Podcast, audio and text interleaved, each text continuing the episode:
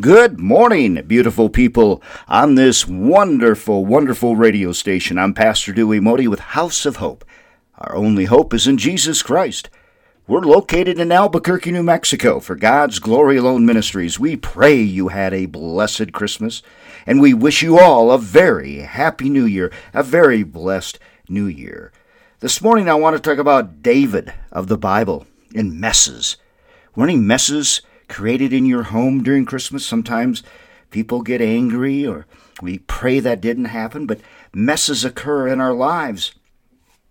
And David, he made some poor choices. He had allowed his emotions to lead him into some deep, deep, deep messes. He had done things that caused him deep regret. In the book of 2 Samuel, you can read about some of those messes. While he was a king, he had an affair with another man's wife, and if that wasn't bad enough, he arranged for her husband to be placed on the front lines of battle and for the support troops to withdraw from around him so that he would be killed. That was just one mess that David created in his own life. So, this Christmas, were any messes created by you? Or are you asking, who made this mess? Well, usually the answer to that is, I did, you and I. Wouldn't you agree that we are to blame for most of the messes in our own lives? The messes created by others are a low percentage. And wouldn't you agree that most of our messes stem from selfish attitudes or wrong thinking that have allowed to exist in our lives? So, what we do, what do we do now, folks, to clean up those messes? accept responsibility, and ask God to forgive us. You and I need to be willing to admit when we are the cause of these messes. It's important that we acknowledge when we have wronged other people. But it's also very important that we understand that we what we've done to others, we've actually done it to God. We've also done it to God. Many Christians forget this, or choose not to think about it, or worse yet, don't care.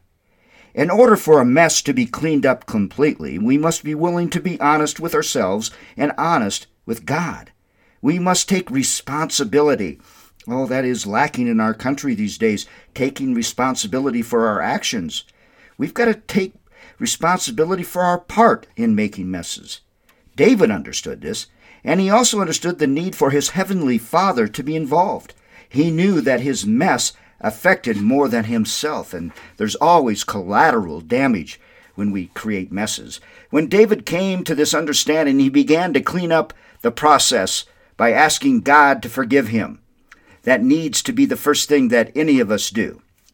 Then, after we accept responsibility and ask God to forgive us, we need to ask God to help us.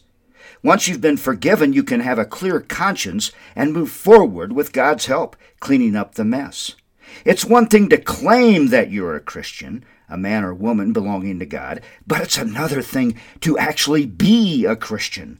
God already has plenty of people walking around and sitting in churches who are merely talking the talk. What he needs is more people who are willing to walk the walk. God needs his people to be the kind of people Toby Keith sings about people who are a little less talk and a lot more action. Amen. A little less talk and a lot more action. God doesn't need people of glue stuck to the pew. He needs people who are real and willing to do. Amen to that. God knows his people make mistakes and poor choices. God knows that His people allow bad attitudes to sneak in. God knows that His people will get lazy from time to time.